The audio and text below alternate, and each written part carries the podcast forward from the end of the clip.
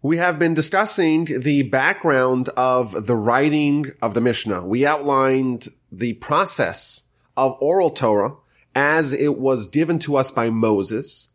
And it seemed like we have a very good system, but in the second century of the Common Era, a fateful decision was made to codify the oral Torah and to write down the Mishnah. And the question that we have been talking about the last couple of weeks is why would the Jews change such a great system? Why would they alter the system of Moshe and install a new system, the codification of the oral Torah and the writing down of the Mishnah? So we talked about last time how the Second Temple period was difficult on many fronts.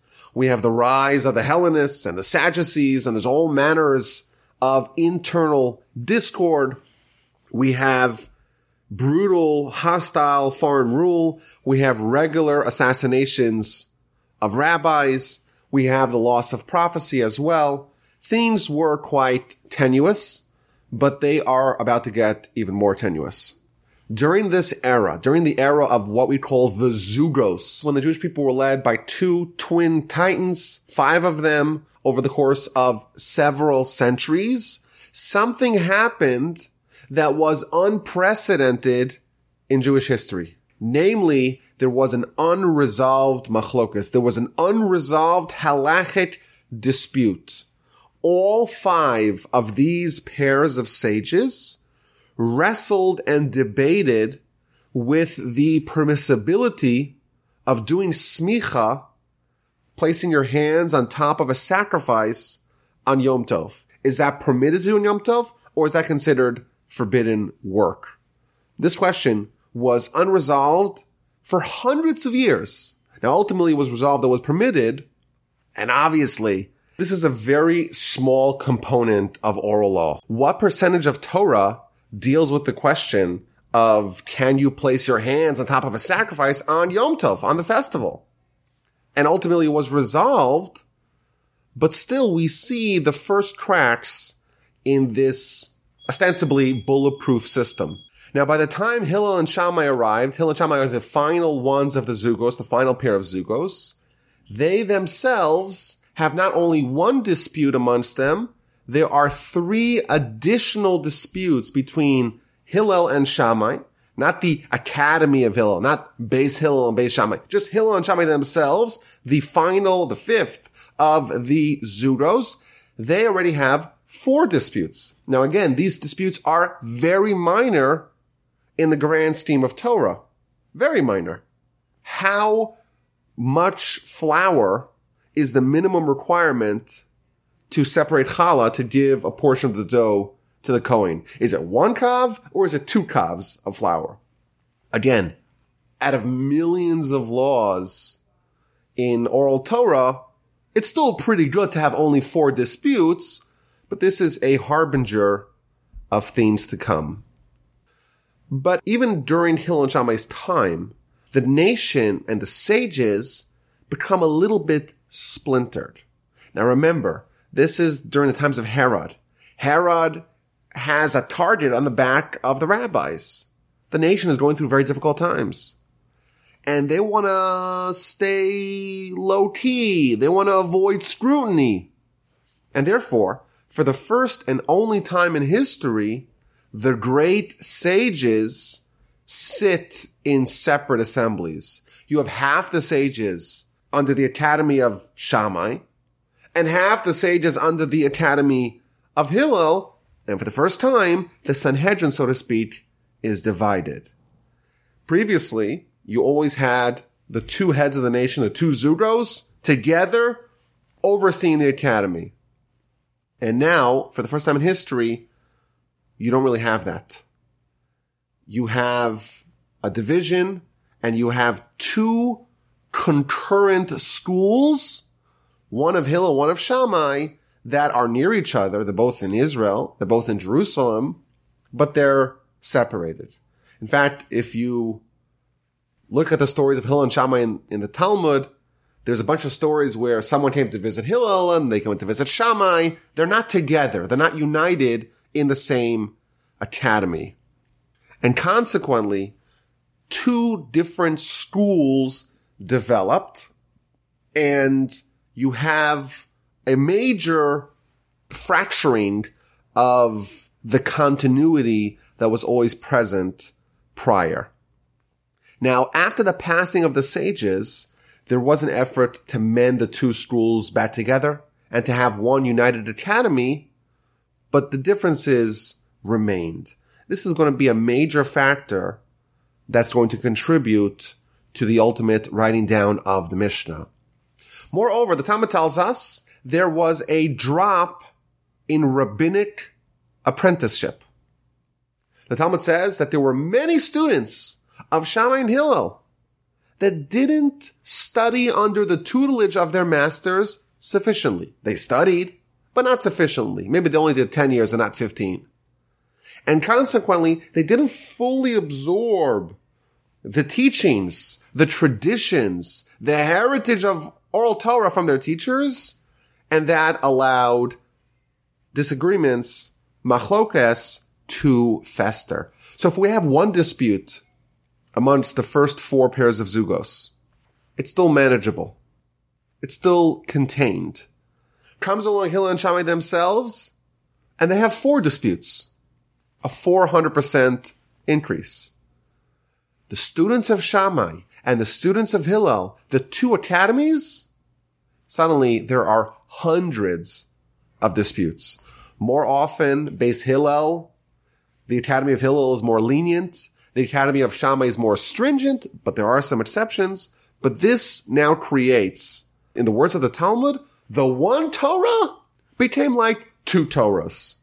This is the first time where things really get out of control. And the Talmud even tells us that this creates cultural problems. Are we one nation or are we two nations? Suppose you want to borrow a pot. You go to your neighbor, but your neighbor's from the other academy. They're from the Academy of Shammai. And who knows what kind of stringencies or leniencies or differences in halacha led to what went into that pot. And maybe this pot for you, because you come from the other academy, this pot is not kosher. What do you do? Can you borrow a pot from your neighbor? Are we one religion or are we two religions? So Talmud tells us that they would share pots. They would allow each other to borrow and lend pots to each other, but they would keep a set of pots, a set of cutlery that was kosher for the other side.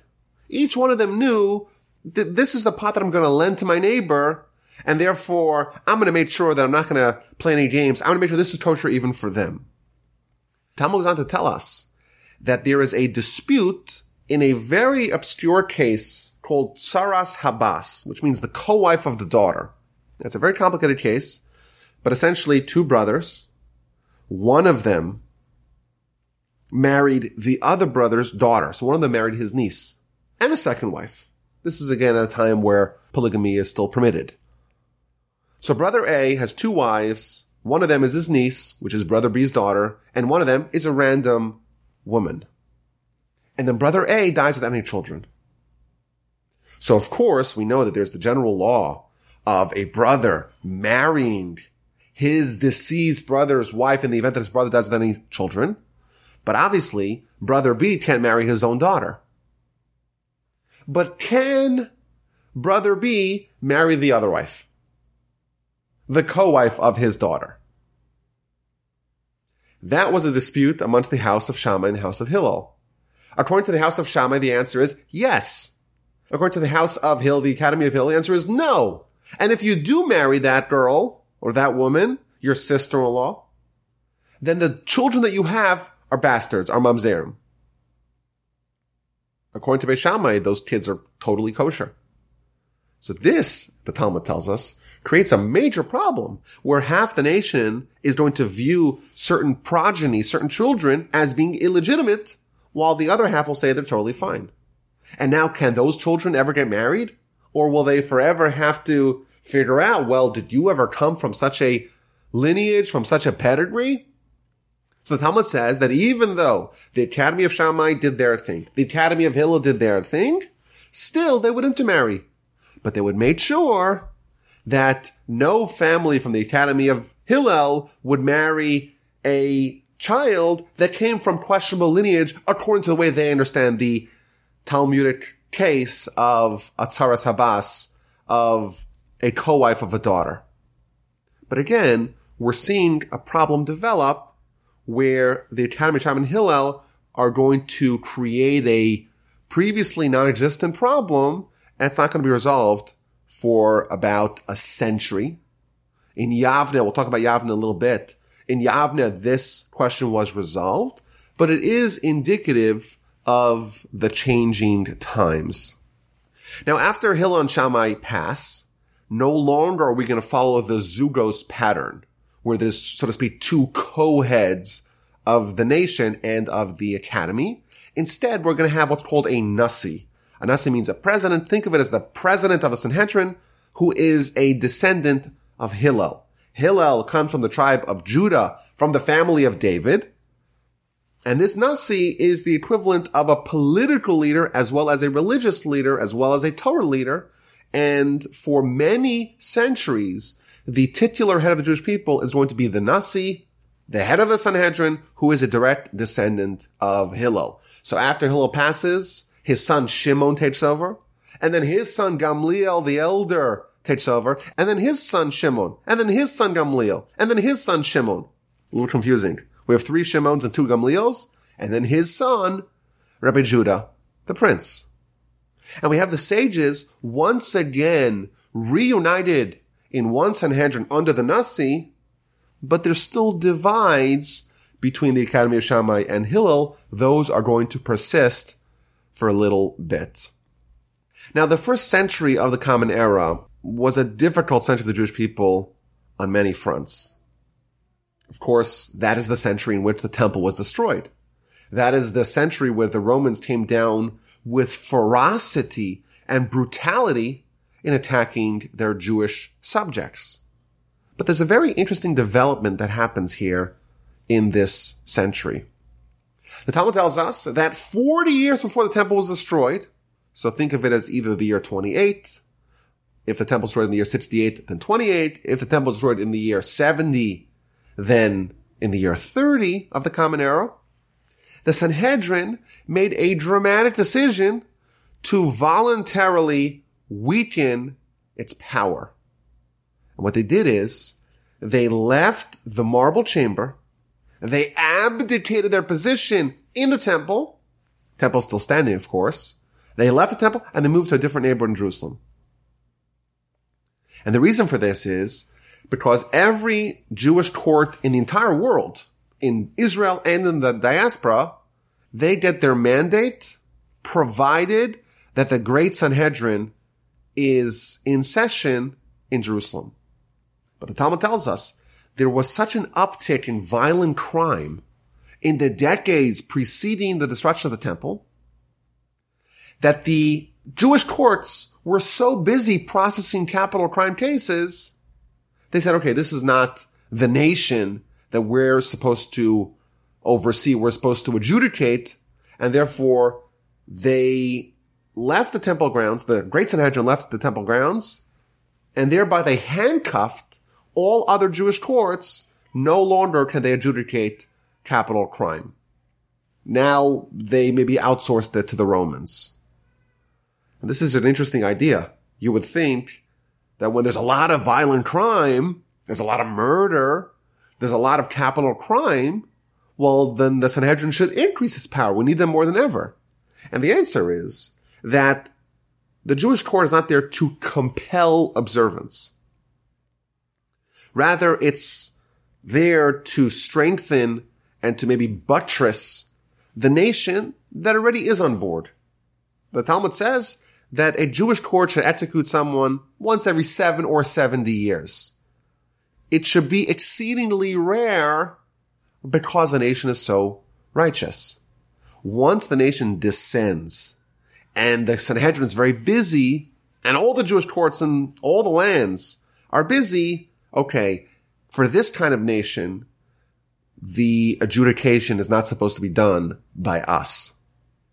And therefore the Sanhedrin leaves Jerusalem and begins a tour of various different cities. And the Talmud tells us that over the course of its history, it went into exile 10 different times. They left the marble chamber, they went to a place called Chanut, then they went to Jerusalem, and they went to Yavne, they went, they went to Usha, and they went back to Yavne, and they went back to Usha, Shvaram, Beit Sharim, Tzipori, and finally, the last seat of the Sanhedrin, it was in Tiberias and Tiberias before the Sanhedrin was dissolved in the fourth century of the Common Era.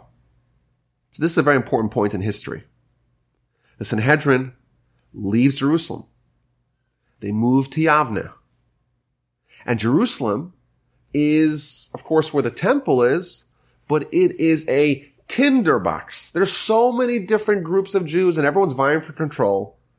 And there's such internal civil war. And then there's the revolt, the great revolt and a four year war culminating in the destruction of the temple begins.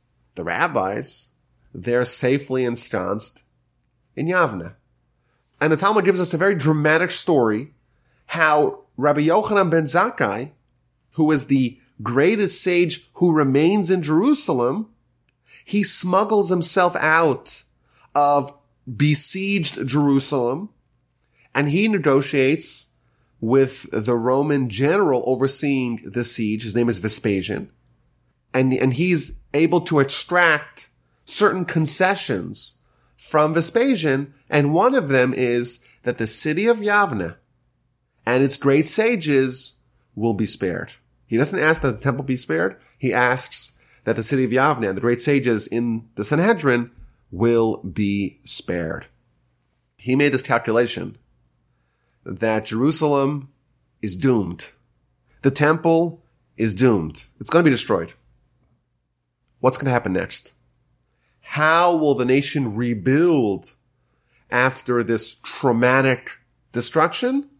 Yavne is going to be the epicenter of the new, so to speak, the new nation breathed life into them by the great sages in Yavne. So this time in history, I think it's maybe one of the most critical junctures in history. Temples destroyed.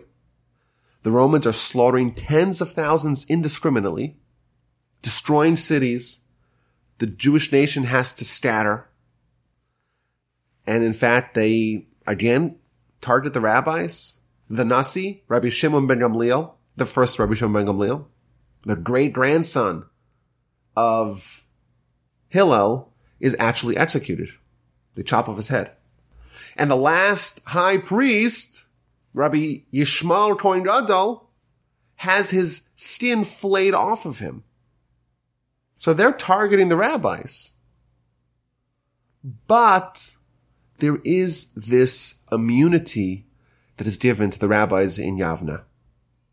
And in Yavne, there's going to be a lot of very important decisions that are going to stabilize the nation and stabilize the threat to Torah. So Yavne, it has the Nasi, who is the son of the murdered Nasi Rabbi Shimon Gamliel. His name is also Rabbi Gamliel. And the reason why it's confusing is because there's multiple Gamliels and multiple Shimons the two Gamliels. One of them is called Rabbi Gamliel the Elder, Rabbi Gamliel Hazaken, and the current Rabbi Gamliel is Rabbi Gamliel of Yavne. And he is the Nasi. He is the president. In fact, the Romans wanted to kill him. He had to go into hiding and he only came out, he only surfaced later once things quieted. But in Yavne, the leadership is going to be expanded. There's going to be a triumvirate leading Yavne. Rabbi Gamliel is the Nasi. But the greatest sages are Rabbi Eliezer, known as the Chacham, the wise one, and Rabbi Yehoshua, who is the Av Beis Din, the, the father of the Beis Din, the father of the court. He's like the leader of the court. And there's many stories about this time period in Yavne, what these great sages, again, they're given immunity, they survive in Yavne, and now they're going to be defenders of, of their nation. So the first thing they do is they make a bunch of trips to Rome and they petition the Romans to alleviate the oppression of the Jewish people. They also begin to ferret out all foreign influences amongst the nation. So for example, there was a growing sect of the Jewish people called the Judeo-Christians. These were Jews who believed that some hero of theirs was actually the Messiah. They were regular Jews on the outside, but internally they harbored heretical beliefs. And they were amongst the Jewish people. And you didn't know if your neighbor whose son wants to marry your daughter, you wouldn't know if he's a Judeo-Christian. He wouldn't admit it. So they had a major problem.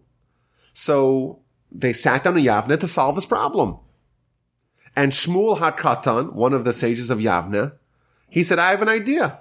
We're going to add a new blessing to the Amidah prayer, a blessing that curses the Judeo-Christians, and then we'll force everyone who is suspected as being a Judeo-Christian, why don't you lead the services? And then they'll have to make a choice. Am I here or am I here? Which community do I want to be part of? Am I willing to go up there and curse myself and my comrades? And that decision forced these two streams, so to speak, to go in different directions. But the most important mission, the most sacred mission of the sages of Yavne was to end the descent. We've had now about a century where you have the Academy of Shammai and the Academy of Hillel, and there is a schism, so to speak. We want to have uniformity now. We're going to establish halacha. We're going to unite the nation, and we're no longer going to have these various disagreeing groups amongst our people. And the Talmud tells us that for three years, they tried to debate it out. They tried to debate, is the law like the Academy of Shammai or is the law like the Academy of Hillel? And after three years, they heard a heavenly voice that said the following. This is one of the most interesting and profound ideas in this entire subject. The heavenly voice boomed the following message. Elu va'elu divrei Elokim chaim. These and these are the words of a living God.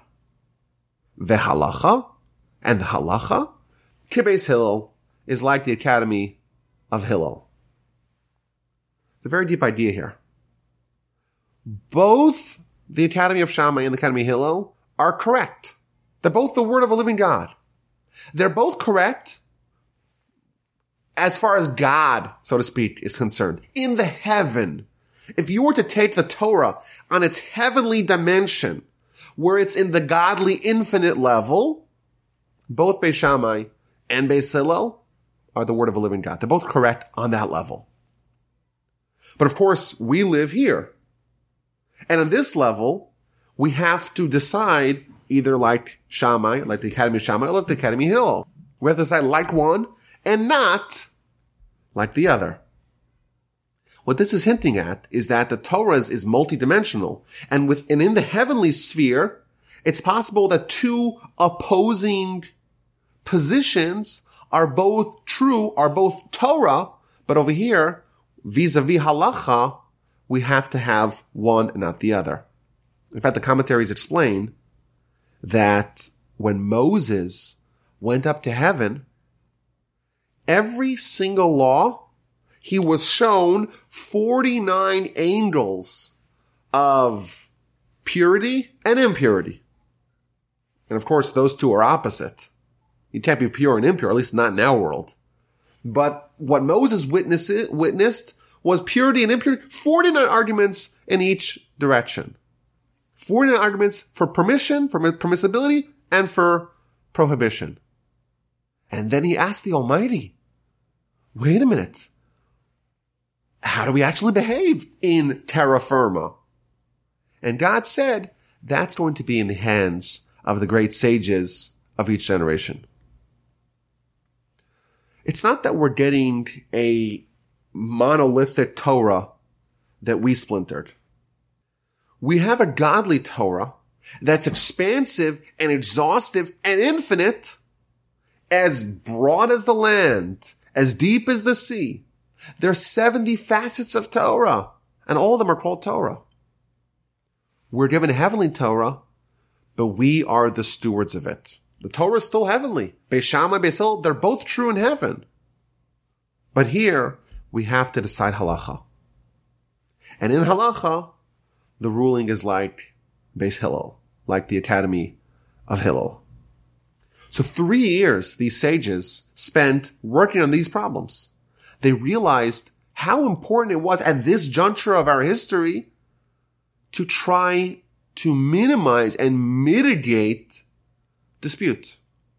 Our nation, because of internal discord, because of all this factionalism, we lost the temple. We lost our hegemony. We lost our security. We lost so many communities, so many of our great leaders. Now it's time to reunite. Now it's interesting. If you study this period, you'll see that there were some casualties, if you will, from this effort. You have the great sages in Yavna, and everyone's motivated. Okay, now it's time to reunite. Now it's time to unify the halacha. Now it's time to end dissent. Well, what if there is dissent? Sometimes there were even these hints of dissent that were quickly stamped out in a way that, looking back at it, seems quite tragic. There was a zero tolerance policy that was adopted to try to stamp out any, any hint, any whiff of dissent. And as a result of that, we read the story, for example, of Rabbi Eliezer and the serpentine oven.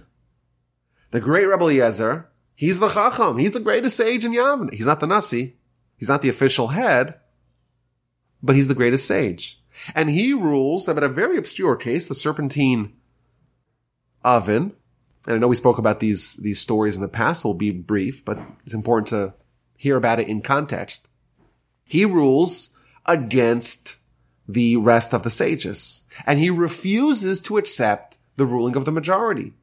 Now, the reason why he refuses to accept the ruling of the majority, that's because at that particular time, there wasn't a quorum in the Sanhedrin of Yavna. And the reason for that is, even though Yavna was granted certain immunity, but at various times things got a little hot and they split up and went in different directions. And they went underground and then eventually they once again reunited once things quieted down. So there was a convention in Yavne, but there weren't the full quorum. And therefore, Rabbi Ezra says, even though the majority is against me, but because there isn't a quorum, I'm allowed to maintain my dissent. And Rabbi Gamliel, the head of the Sanhedrin, the Nasi, he said, no, we have partial quorum and we have the Nasi, and that should be sufficient to follow the ruling of the majority. And Rabbi Eliezer does all kinds of tricks to prove that he's right. He makes the water flow the opposite direction. He, they hear a heavenly voice.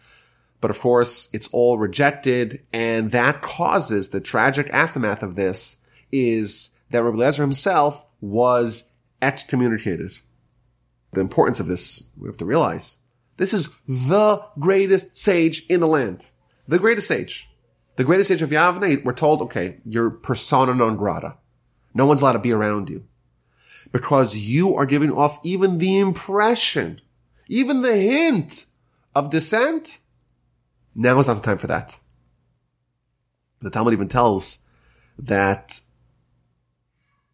Rabbi Gamliel, right after this happened, he went on a trip, a diplomatic mission to Rome. And he's on the ship in the Mediterranean and a hurricane, a gale attacks the ship. And he's on the ship and he knows that the reason why God is, so to speak, attacking him is because of what he did to Rebbe Eliezer. And he says, Master of the world,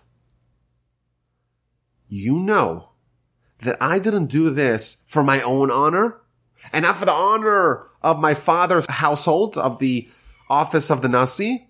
I did it for your honor, so that there will not be a lot of machlokas, there will not be a lot of disputes amongst the people. He makes a declaration and right away the waters calm.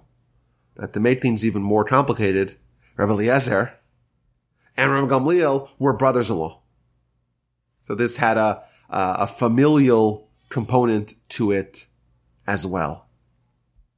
Now, people are actually bothered by this story a lot because you read the story, it seems pretty clear that Rabbi Eliezer was correct. His ruling was correct. Yet, because the majority went against him, his ruling is rendered incorrect. And we say Torah is not in the heavens. Whatever the ruling of the Sanhedrin here is, that's the law. But if he's right, that means the Sanhedrin got it wrong. So how do we square with the fact that maybe we have halacha that's wrong? The Talmud even goes on to say how one of the sages went and met Elijah the prophet. And they asked Elijah the prophet, what does God think about our dispute? So Elijah said that God is saying, Natzchuni banai, my sons have triumphed over me. It seems like Rabbi Eliezer's with God. And the Sanhedrin is triumphing over God. Is that what we want to do with Torah? This is an interesting question. Some want to speculate that no, Rabbi Eliezer was wrong. In the heavens he was right, but here he was wrong. What that means is a very subtle question. But the Sefer HaChinuch, he says a very powerful idea. Let's assume, for argument's sake, that Rabbi Eliezer was correct, and the Sanhedrin got it wrong. Yet we're told in the Torah to follow the word of the Sanhedrin and to not deviate from it, not right and not left. What that means is that even if they're wrong, we should follow them.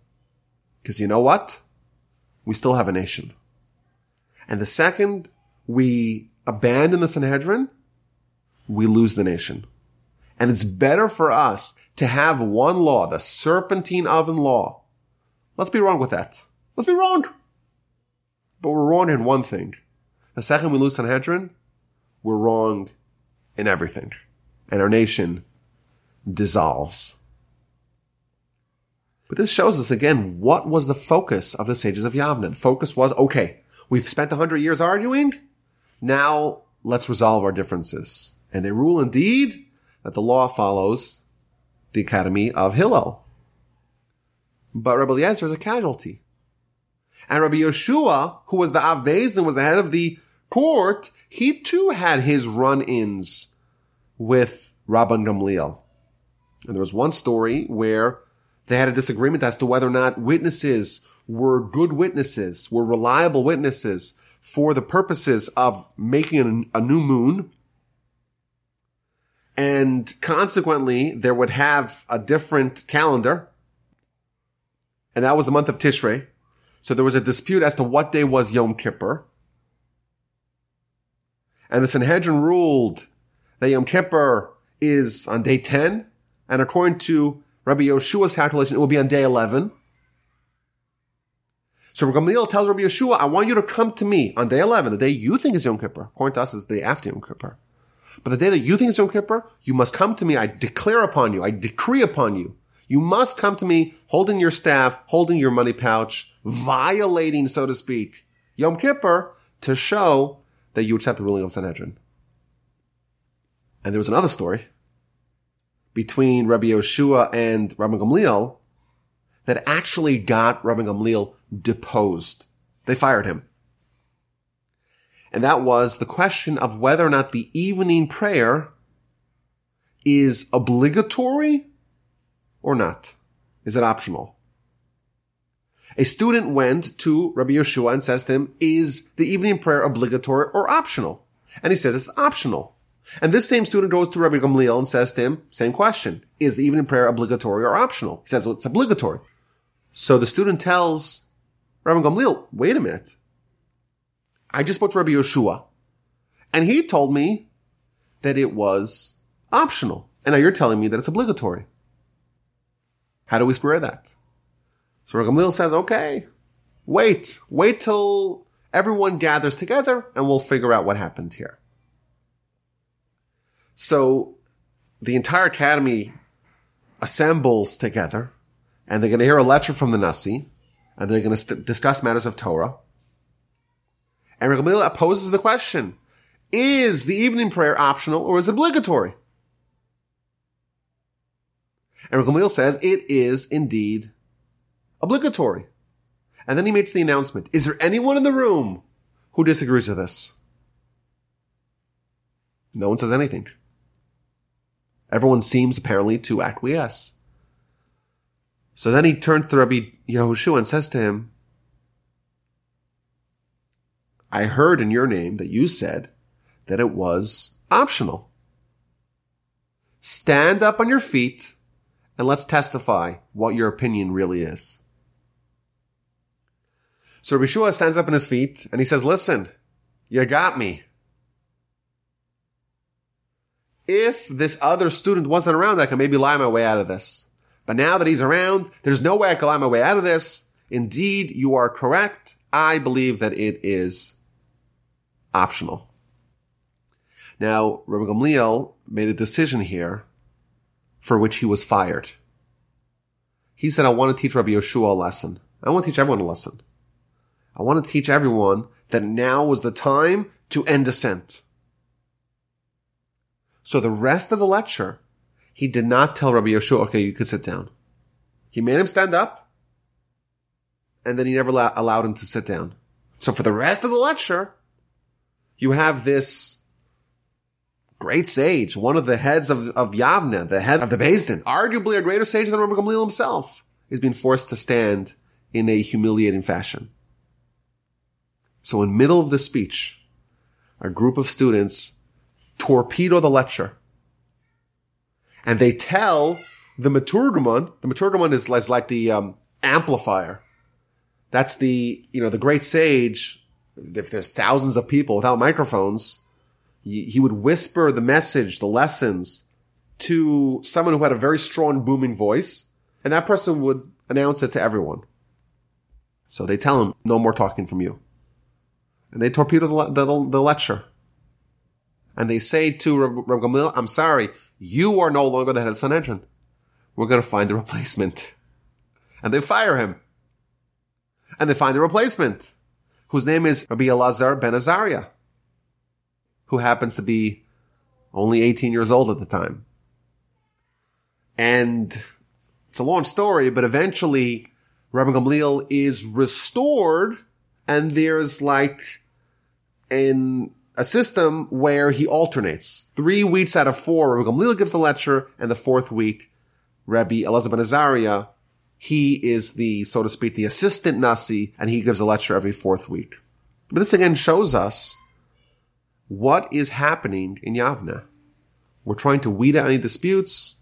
We're trying to end, to stamp out any dissent, and we're trying to un- unite and unify the nation once again.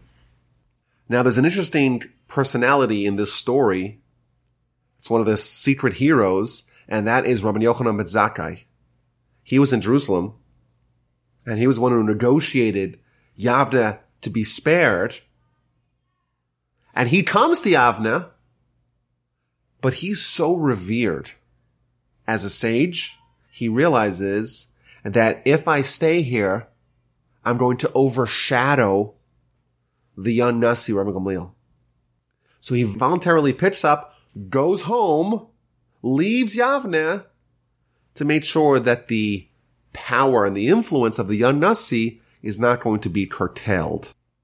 Now, as we've spoken about in the past, all along this time in history, the Sanhedrin is making all kinds of new decrees and ordinances to keep the nation on top of their game, so to speak. And there's actually nine different decrees that we have from Rabbi Yochanan Zakkai when he was still in Yavne for that short period before he left. And a lot of these decrees actually play a part in our religion today. So for example, we shake the lulav the entire Sukkot. Before the temple was destroyed, we only did it for one day. And only in the temple they did it for seven days with the destruction of the temple, Rabbi Yochanan Zakkai made a decree that even outside the temple, we shake the lulav for all seven days of Sukkot. Blowing the shofar on Shabbat. Can we do that? In Yavne decrees Rabbi Yochanan Zakkai that we can. All kinds of interesting decrees that he makes vis-a-vis making a new moon, making a new Rosh Chodesh. But again, this process continues. There's other decrees that are done here. There was a group called the Kuthians, another splinter sect of the Jewish people. Any meat that is slaughtered by the Kuthians is forbidden as a decree. In Usha, remember we talked about the various places where the Sanhedrin went in exile. One of the places was Usha. The Talmud gives a list of decrees and ordinances that were made there. Now, even though the Sanhedrin is granted immunity, at various times, like we mentioned, they had to disperse and go underground. And that is actually the background for Rabbi Eliezer's dissent because he made his argument at a time where the Sanhedrin was not in full session, he thought that the rules governing the majority wins in a Sanhedrin debate, he thought it wouldn't apply when there's not a sufficient quorum. But it's interesting. The Talmud tells us some stories that happened when the great sages were hiding. Even though the Romans are allowing Yavne to exist, at various times things get difficult. The rabbis have to run. So Talmud gives us two interesting stories about what happened when the sages were hiding in an attic in the city of Lud, which is nearby to Yavne. Who were they hiding from? They're hiding from the Romans. And the Talmud says that they would have halachic disputes in the attic. So one of them, for example, is the question of under what circumstances must you give up your life, forfeit your life, and not violate a Torah commandment? We know there's the three cardinal sins. You have to give up your life and not transgress. That was finalized by a small group of the Sanhedrin in an attic in Lud, hiding from the Romans. Talmud gives us another interesting story, an interesting debate. What is greater, to study Torah or to do mitzvos? Which one of those are greater? That was a discussion that happened again in an attic in Lud. And ultimately the Talmud agrees, or the, the sages agreed that Torah study is greater because it indeed brings to acts of mitzvos. But throughout this period, in this final stretch run before the Mishnah is being written down, things are difficult and things stay difficult and the Jewish people are always on the brink. You have the Emperor Trajan, who had a horrific hostility towards the Jews, but none of them, of course, equaled the persecutions of the Emperor Hadrian. Hadrian was almost like a reincarnation of Antiochus. He makes all kinds of crippling decrees against Jewish practice that are almost word for word out of the playbook of Antiochus. The laws of Nida, laws of family purity, public teaching of Torah, laws of Shabbos, bris milah, circumcision. All those are banned. And this, of course, precipitates the most successful of all revolts, the Bar Kokhba revolt. It's a long war. It's bloody on both sides. But again, the Romans eventually crush the rebellion. And when they crush it, they perpetrate one of the greatest massacres in Jewish history. And this, by the way, happened, the, the, the fall of Beitar, which was the last stronghold of Bar Kokhba's rule, of Bar Kokhba's army, that actually fell on Tisha B'Av, the same day that the temple was destroyed about 60 years earlier. And that's considered like the final reverberation of the temple being destroyed. According to both Jewish and Roman sources, we're dealing with a million dead. The Talmud gives us a silver lining that the Romans did not allow the Jews to bury their dead. But miraculously, the dead did not decompose. And therefore the sages, after this horrific event happened, they instituted the fourth blessing of the Birkat Hamazon, Hatov Vahametiv. God is good and does good to us, even though this is very difficult times. He still did this great miracle for us to allow the bodies to not decompose so we could bury them with dignity. Now, Jewish sources talk about 10 martyrs, 10 great sages that were killed in this 60 to 70 year period from the destruction of the temple to the fall of Beitar. So of course we talked about the last high priest, Rabbi Yishmael Kohen Gadol, Rabbi Yishmael the, the high priest. His skin was flayed and they would parade his skin throughout Rome. And we talked about the last Nasi, Rabbi Shimon Gamliel. Rabbi Chanina ben Teradion, he was burned to death. Rabbi Akiva, he was imprisoned and he was subsequently flayed. This is at the time of the aftermath of the Bar Kokhba revolt.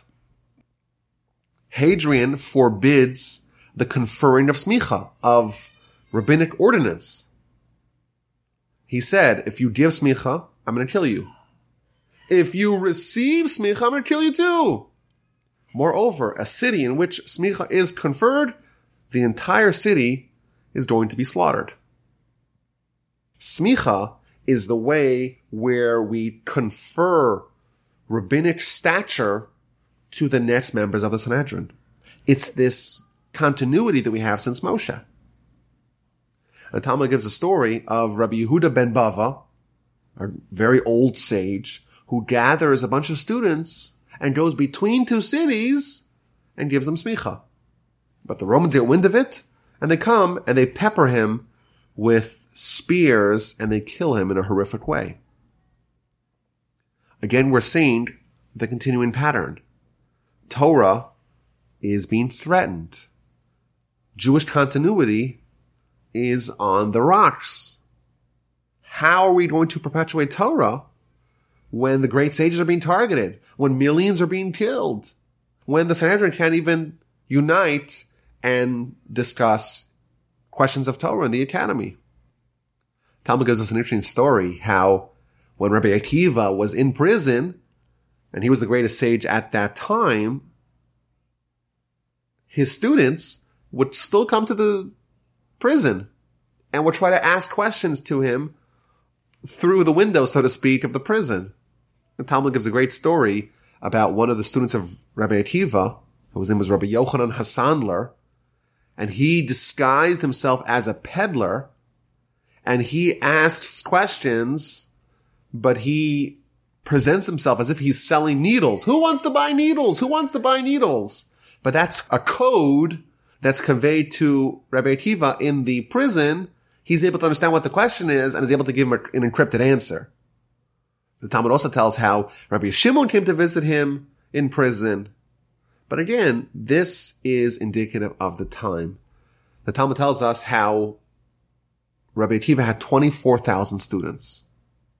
Torah was burgeoning. But they all died. There are some that speculate that they died in this Bar Kokhba revolt and its aftermath. The Talmud said that the world was empty of Torah. It was bereft of Torah.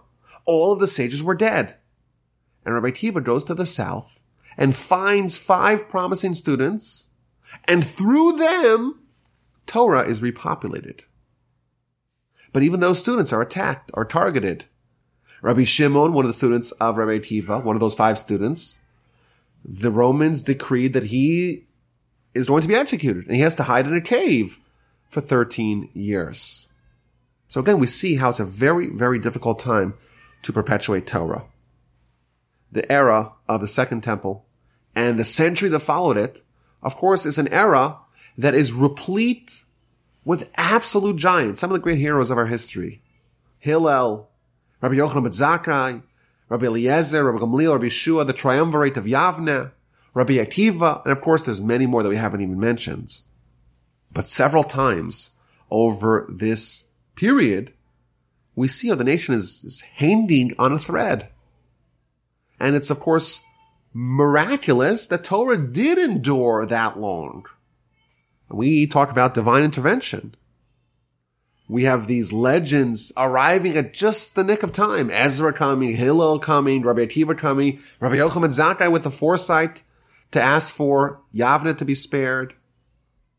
It's an era of unprecedented challenges to the continuity of Torah. And at this time, there's going to begin a mass migration of Jews back to Babylon. And the Sanhedrin is going to remain in, in Jerusalem or in Israel, but things are not going to get easier once we have the nexus of, of the people, the, the epicenter of the nation traveling east. So at this time, there was a little bit of a window, a brief window, a brief respite of Roman hostilities, and arguably the most consequential decision in Jewish history was made, and that is to write down, to codify the oral Torah. Talmud tells us that on the day that Rabbi Akiva died, was killed, a young boy was born. His name was Yehuda. And he's going to be known to us, of course, as Rabbi Judah the Prince. This was at a time where circumcision was still prohibited. And if someone would be circumcised, they would kill the baby and kill the mother for good measure. And we're told in the Midrash how the Romans invited young Judah and his mother as small suckling infants to Rome to inspect him to find out if he's circumcised. And the Talmud gives us a very dramatic story how along the way they stop at a hotel and Rabbi Judah the prince's mother befriends a Roman mother of a young child. And eventually they figure out why she's going to Rome and they make a switcheroo. Rabbi Judah the prince's mom takes the Roman baby and the Roman mom takes Rabbi Judah the prince. So when she arrives in Rome, she presents an uncircumcised boy. And eventually they swap the babies back. And according to the Midrash, that young Roman baby grows up to become the emperor of Rome. Marcus Aurelius Antoninus. And he becomes best buddies with Rabbi Judah the Prince. And he provides the political cover to facilitate this last final union of the academy in Israel, and then write down the Mishnah. And we have this pivotal character in Jewish history.